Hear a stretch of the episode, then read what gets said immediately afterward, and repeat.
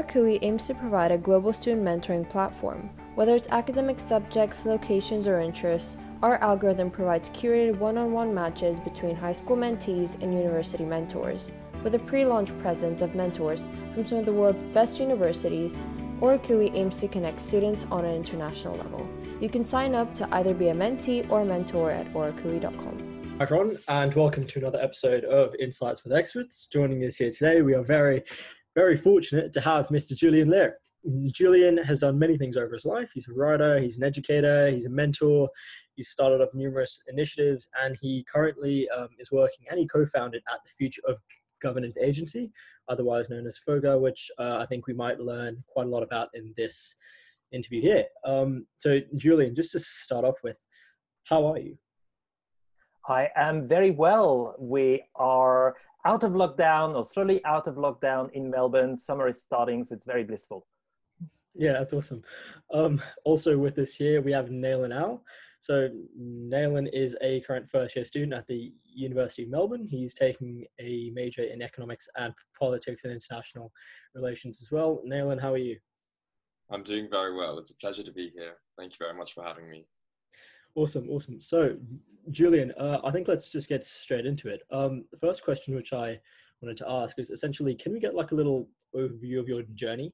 Like, what inspired you to tackle societal issues, and perhaps most recently found Foga? Mm. So, okay, I won't I won't go too long into the prehistory of it, but essentially, I was I was born in France, fascinated with language, writing, and understanding power from a very young age, went on to study France, worked at university, became a writer, fell in love with an Australian, followed him to Australia, and then discovered Asia. That was a big turning point in my uh, in my life. Moving to this country where I saw a kind of a a possibility to invent new ways of uh, bringing together the traditions of Europe and Asia. So when I moved to Australia 2008, I decided to learn Chinese and then went on to do all sorts of things with uh, China, founded an organization called Marco Polo Project that was looking at bringing the voices of Chinese intellectuals to Western readers through collaborative translation, and then was involved in other uh, kind of uh, initiatives that were around uh, cultural collaboration, dialogue, education, etc. And then in 2016, I got a call. It was almost like being, you know, on the Avengers, except it was the Swedish version because the call came from Sweden.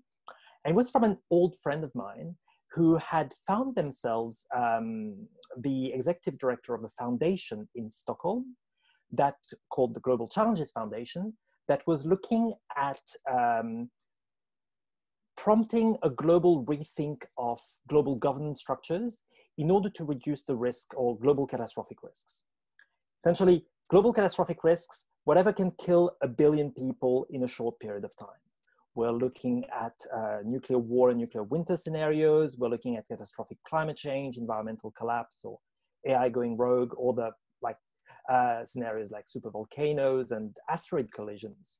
And global governance is all of the systems we have in place on the planet that allow us to coordinate our actions and, and, and reduce or mitigate all of those risks. And the systems we have at the moment are not very good or not quite up to the task of protecting us effectively. So working in this foundation, we organized a very large prize competition. Uh, foundation was funded by one of the wealthiest men of, in, in Sweden, a man who made a fortune in the stock exchange.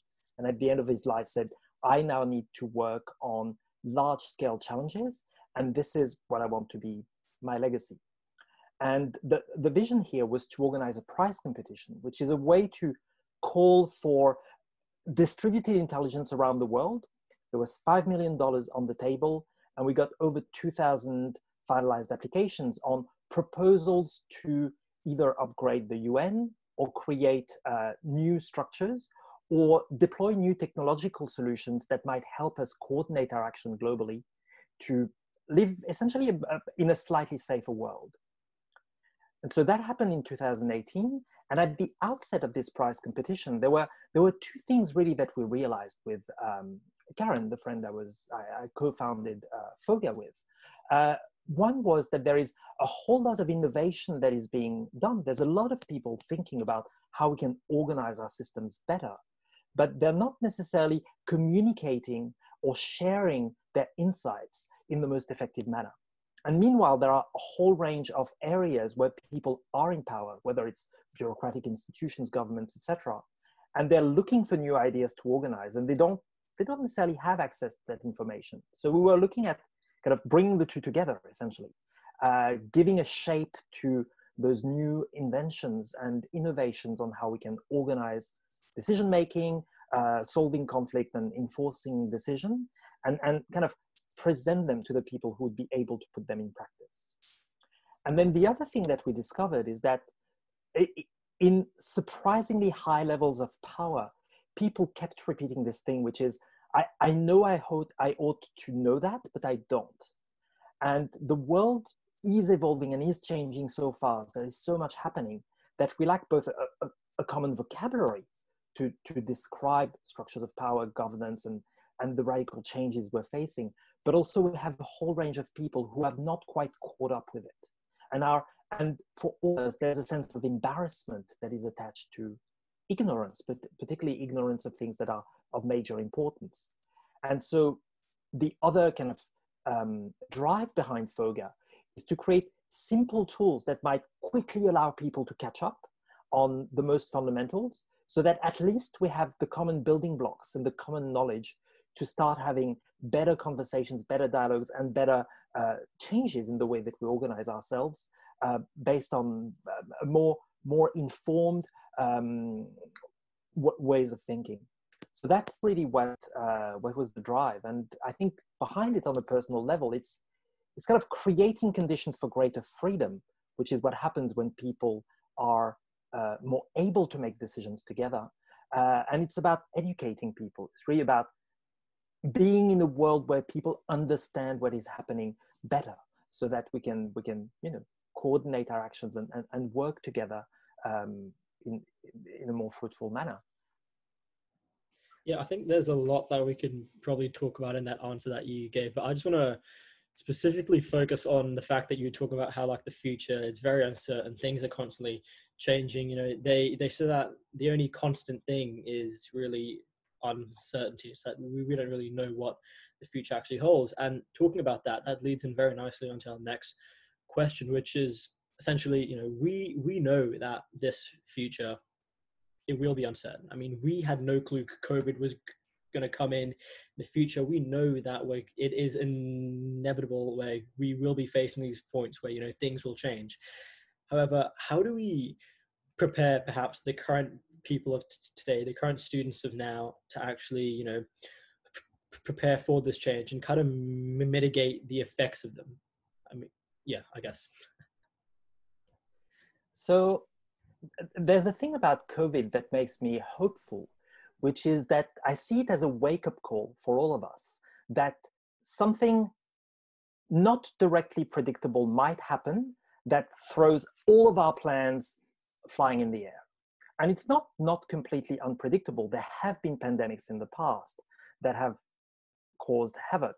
There have been like the, the, the largest uh, moments of large scale deaths uh, for humanity in recorded history were plagues in the 5th century and 14th century um, when up to 10% of the world population died. Nothing, COVID is, is much smaller in magnitude. So we know that there are pandemics, that that can happen, but we tend to forget.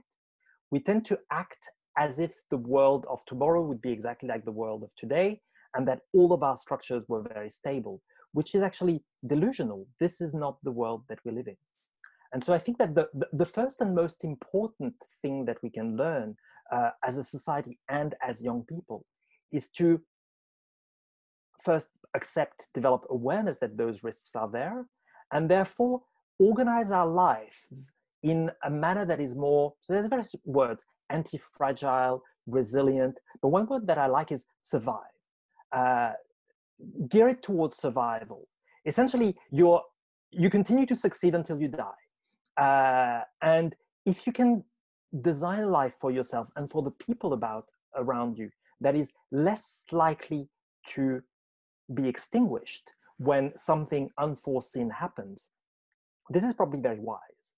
And so then it goes into a developing a mindset and, and a mode of thinking that is probably more risk aware than what we currently have. So anticipating what might go wrong and what am I likely to do uh, in relation to what might go wrong, particularly what might go extremely wrong.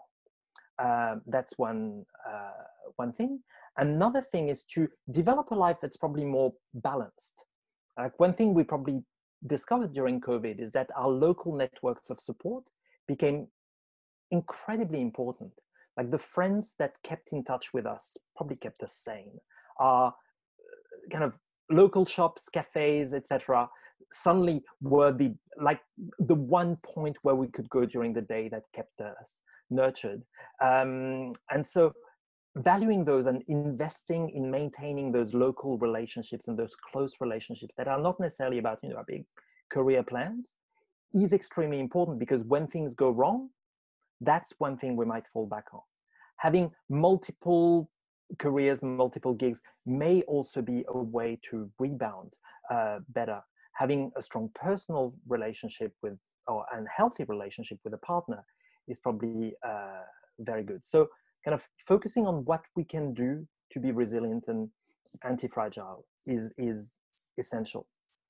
And kind of behind that if i was to kind of reflect on what what might support support that resilience a lot of it has to do with um, like understanding that we all have multiple identities multiple roles multiple communities that we're a part of and kind of articulating that to ourselves that within those communities we may not excel everywhere. And so rather than trying to be perfect in all of the roles that we have rather say oh it might be better to play multiple roles even if there are some when, where we're not excellent so that we're able to shift from one community to the other and, and, and kind of nurture that and, and create it as a space that can welcome others rather than putting all of our all of our identity all i don't know all of our eggs in one identity so to speak um, so that's that's one thing that I would say is uh, very important in order to to deal with uncertainty.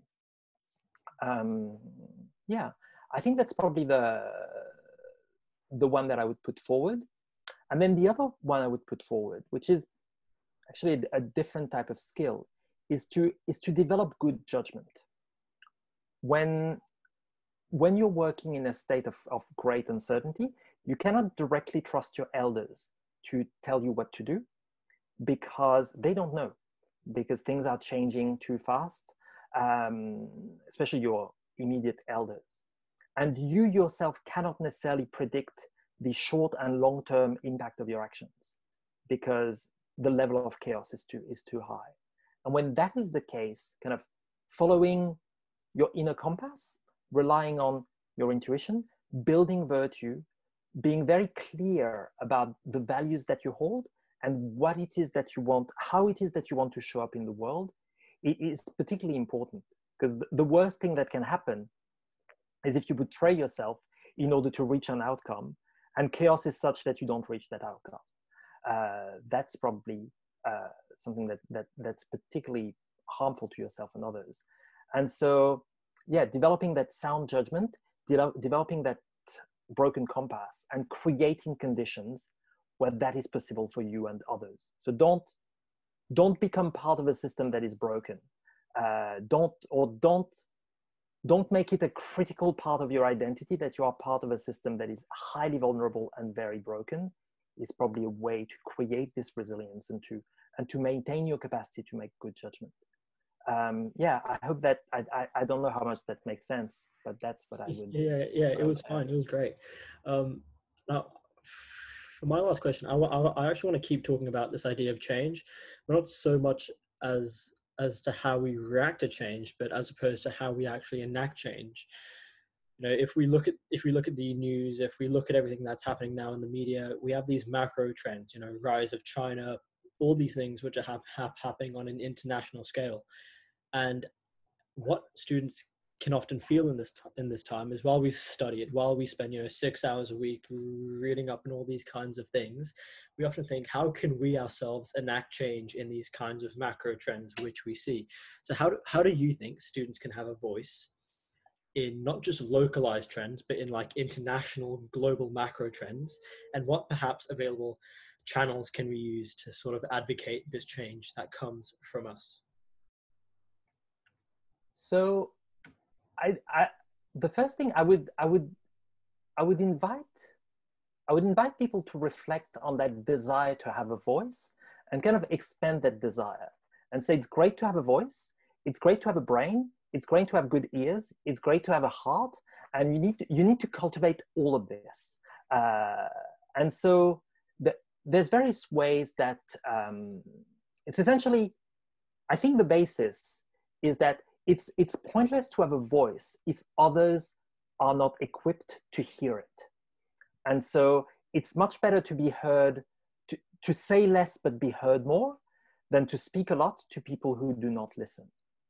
And so the, the, the biggest thing that i would kind of invite you and, and students and young people to reflect on and everyone really it's not just young people is how can you create conditions where others are more likely to listen to you? And it's probably not to shout at them. Uh, because if I start shouting at you, you're unlikely to listen to me, and vice versa. So then th- there's various ways that you can cultivate that capacity to be heard more. Um, one has to do with trying, if, if speaking louder doesn't work, try speaking softer and it can have surprisingly good effects. A second is how, how much empathy have you developed for your counterpart? And that maybe by cultivating systematic empathy for the people on the other side, you might be able to find a way of speaking to them that resonates much more. And it can be about like the way you craft your message, but also even the tone of voice that you that you adopt and and how you speak to them. And that like looking at that for instance you're talking of you know big big changes in the world etc very often we we're often deluded about the way other people relate to their culture. There's a, a common cognitive bias which is that i am a complex individual and i come from a culture but obviously i i relate to it complexly. But you you are chinese french spanish whatever and you are completely driven by your own culture and you do not have that complexity uh, and so you relate to the other as if they were a robot rather than somebody who is like you trying to come to terms with a complex world.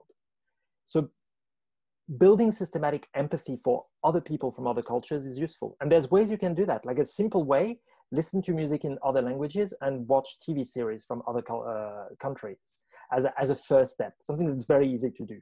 Uh, like switch your Netflix to, or whatever, your VPN to another country and, and get these other defaults another thing you can do and you know looking at elders um, or older people you're talking to an older white man who's sitting at the head of a company that's destroying climate change. It's very hard not to be angry at them. But if you were to be able to have compassion they've invested all of their life in a system that is likely to be broken and cause you know destruction of the planet. How would you feel if you were in their place? And how would you like to be spoken to? And then maybe adopting that tone that that might help it's very difficult to do. But it's um, so that empathy not as an end in itself but empathy as a way to create a communication channel that is more likely to lead to the other person hearing you is, is probably a very good thing to do. And at the like beyond the individual level there's thinking around when like whenever you're talking to people whether it's one-on-one or in a conference or in a call how do you organize speech? How do you organize discourse? How do you organize conversations? And are you organizing it in such a way that it, it's maximally conducting to good judgment and empathetic, uh, useful, fruitful, in depth conversation? Or is it just going to be a way for people to project their egos onto everyone else while you know the, the, the audience blanks out? And what can you do to, to transform that? So i think that that would be that's probably what i would invite young people to focus on because it's it, it might lead to your voice being heard faster and even if it doesn't, you're going to be, at least you're going to be learning a lot about other people in the meantime. So if it was not to work, you would still probably gain quite a lot from it. And as time passes, you'll become better and better at the game, and then you're more likely to be able to, to influence. And it's critically important for the world that young people who have not been broken by the system exert great influence as fast as possible. Uh, and so, yeah, that's what I would that's the main thing I would probably uh, recommend. Yeah, I think there were lots and lots of really interesting points that you were saying saying there, specifically about how you know we acknowledge how other people are going to look at us, and specifically how we can change ourselves to really have other people you know really hear what we have to say. And I think that's really really interesting. Yeah, um, you know, those are all the questions which I had, and I think now it's time to switch over to Nail and Al. Uh, all yours, mate. Thanks a lot, Sean. Julian, I, I really appreciated the discussion on um, on empathy, in particularly when when talking about um, how to get people to hear you, because um, there's an Indian politician named Shashi Shashi Tharoor. He's an excellent guy, and um, he noted how being Minister of State in External Affairs is like standing in a cemetery. There's a lot of people under you, but no one is listening and um, uh, that wasn't necessarily because of his decorum. He's a very respectable guy, but it's because of the intrinsic structure of government. But he said as he went on, he learned um, the significance of empathy to create that communication channel uh, in in Parliament and with the people. So I think that's a very uh, pertinent point, um, which we can extrapolate to the youths of today. So I really like that.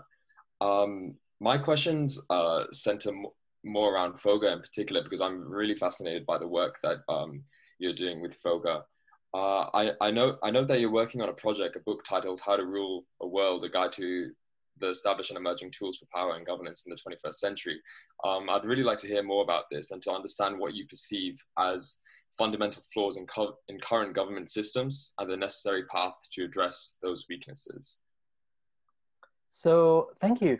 Uh, so I might I might tell you about the book first, and then and then look at your question about flaw, flaws in in government. So the book is um, it's about power and governance. It's very simple. Power is your capacity to materialize your will in the world, and more particularly, your capacity to do that by coordinating the action of other people.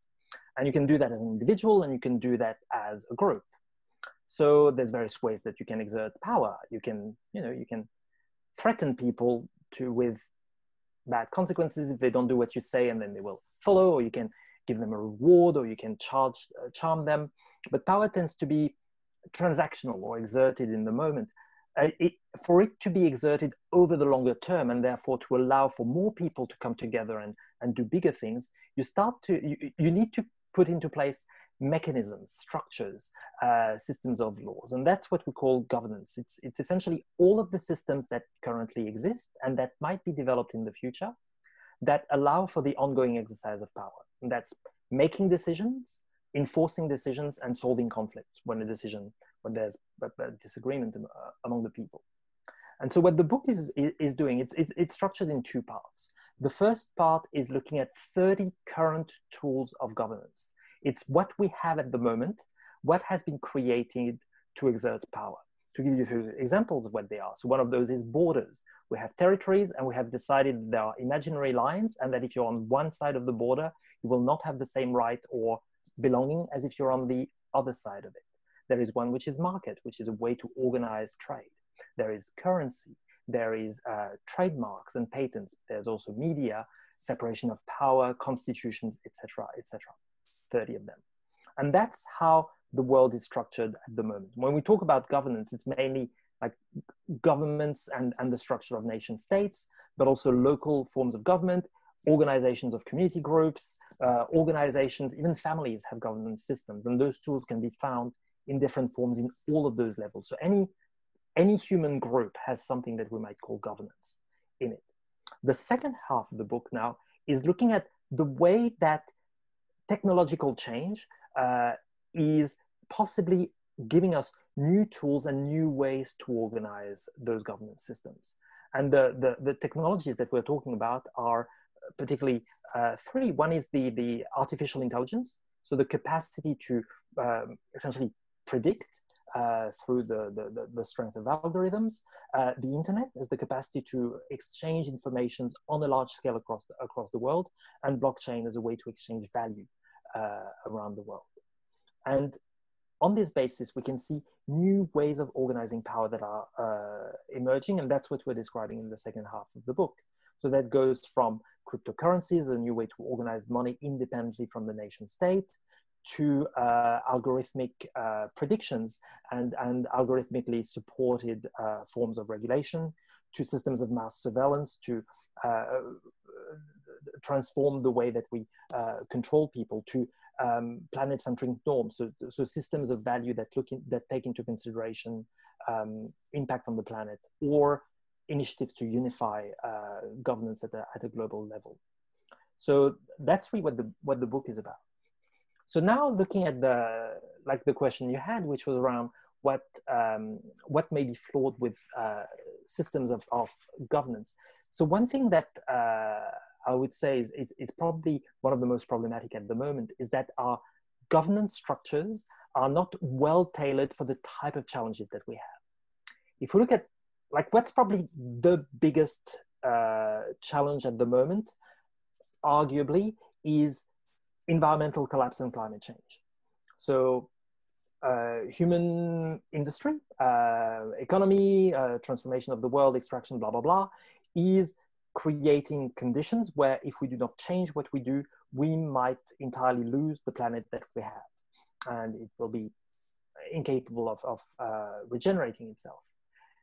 Now, solving that is highly important and everyone wants to solve it, except we do not currently have a governance body that is powerful enough and equipped to deal with this challenge because this challenge is global and the governance that we have is primarily national. So uh, power is structured on to a very large extent at the level of nation states, some extent competing businesses, and that is a, a problem that is not uh, in line with the governance systems that we have. So this lack of adequation is, is terrible.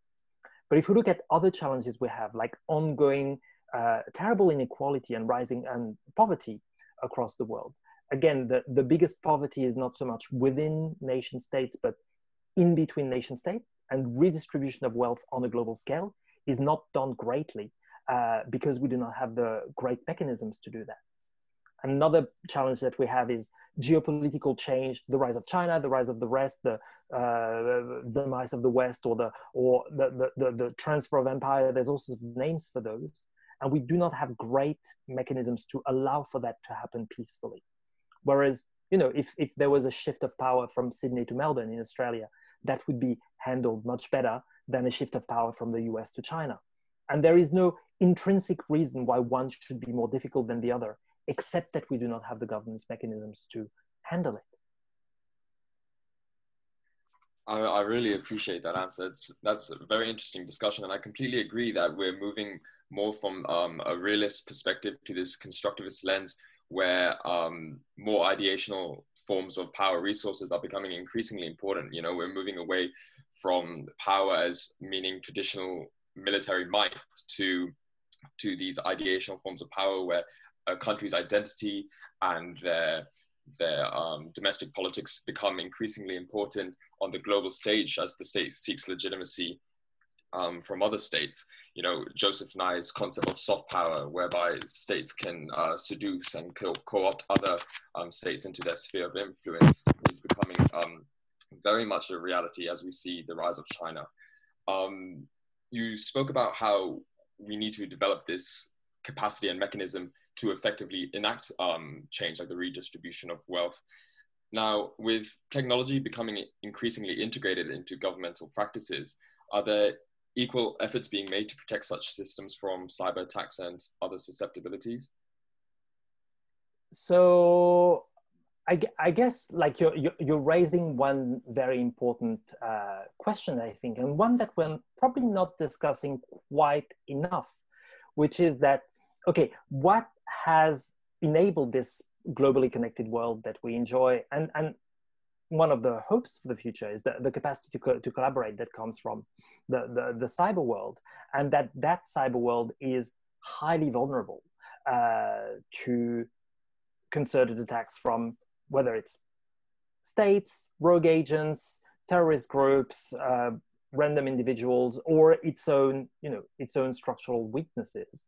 And here again, there is so here's another failure of uh, governance. There is no clear entity. I mean, there's all sorts of bodies looking after the internet, and they're, they're working reasonably well, but there is no strong uh, entity that is quite capable of guaranteeing cybersecurity on a global scale.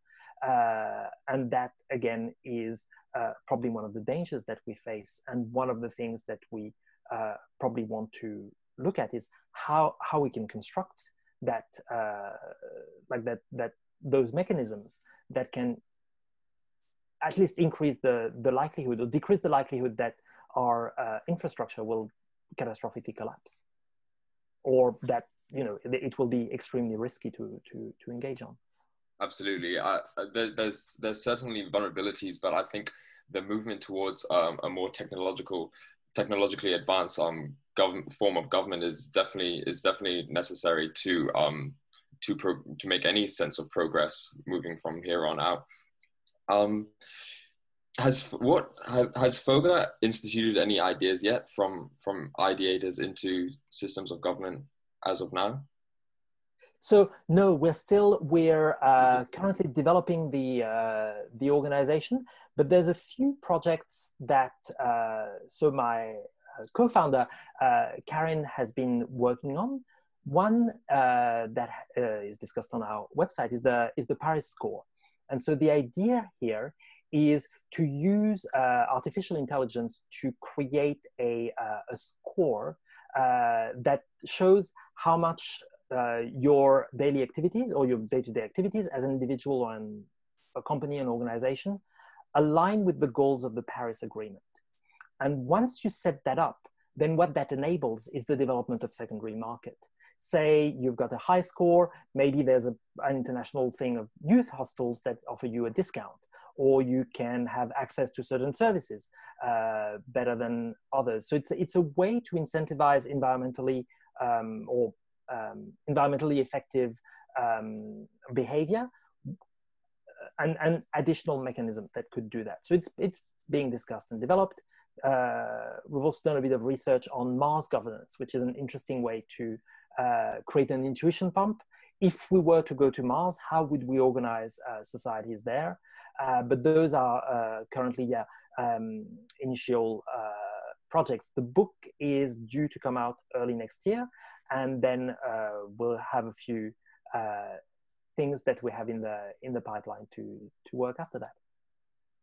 That's very interesting. I think creating those secondary markets um, to foster environmental sustainability and encourage more um, more benign, environmentally benign forms of economic pro- progress is absolutely critical at this stage as we continue to um, in, industrialize and but but we are looking for more. Um, I, I, think that there is a growing sentiment for environmentally um, better forms of uh, resource use, which is which is excellent.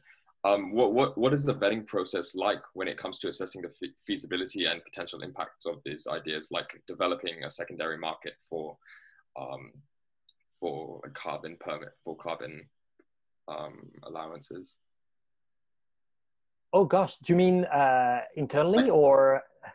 No, no, for like FOGA. So I, I noted that um that there's a there's a criteria that um not all ideas that get that go through FOGA will be um, taken up to the people in power who can implement the ideas. So what's your team's like criteria that you oh. that your ideas? I don't know that we have formalized those yet. It's uh, I think it's formalizing that is going is uh, one thing that we'll be doing uh, early next year. But it's it's a combination of uh, like the, the, the potential impact of, of the idea, how much can it uh, can it achieve, and its uh, feasibility. So how likely is it that it will be that it will be done or completed. Originality is something that we look at. Like, is it something that hasn't been heard before, and therefore that might have this extra, like, exponential capacity to transform simply because it, it kind of opens new possibilities. Um, and then looking at whether it takes into considerations questions of like how, how will it improve decision making and, and how can those decisions, if made, then be enforced? Uh, so, like balancing that kind of idealism of, of getting together and then that realism of then what, when it comes to transforming the world, what are what kind of mechanisms does, does it draw on so that people actually um, adopt it and, and, and, trans, and, and that it transforms systems, behaviors, etc. That makes a lot of sense. Um, mm. Thank you very much for that. Uh, do we do we have time for one more? I, I, just I was just curious about um, how you've established connections personally with those people um, with people in positions of power who could actually implement these ideas. So a lot of uh, those were built when we were working with the with the foundation. Um, part of the work that we that we did was actually engage with with people of power.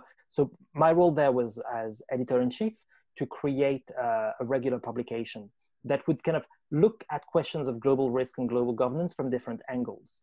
And with the publication, we were able to reach out to uh, people. So we had uh, couple of uh, like ministers, former uh, prime ministers. We had also uh, people in the UN, bureaucrats, etc., and people in, in technology, uh, and kind of inviting people to write is a good way to uh, get those connections. Also, what was very lucky is because we were working on the basis of five million, uh, a five million dollar prize. When you have a, a large sum of money, people have listened more. So through that, we have been able, but simply not not because they're directly attracted by the money, but because it shows that somebody is serious about it, and because it, it creates the sense that transformation is actually possible, uh, because there will be the resources to bring something about. And so through that, we have built personal networks with a range of, of uh, those people. We had been cultivating them before through different roles, jobs, etc. Um, but there is also a an appetite or an interest. Like there's um i think there's an anxiety in in in a lot of places of power because people are very aware that systems need to change change fast change deeply and don't necessarily know how to get that done. And so uh, whenever we're talking with people there seems to be an appetite for what we're doing that that corresponds to a, a deep a, a deep need for transformation um, yeah. Um, Julian, so just to finish off our interview, um, we would just like to ask you one question, and this is a classic question which we ask literally everyone that comes here.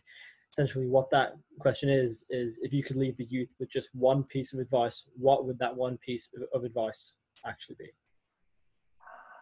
So, I, am trying to find the right way of presenting it, um, but one way I would I would talk about it is less effort, more presence. And, and other one would be uh, work less, cultivate your judgment.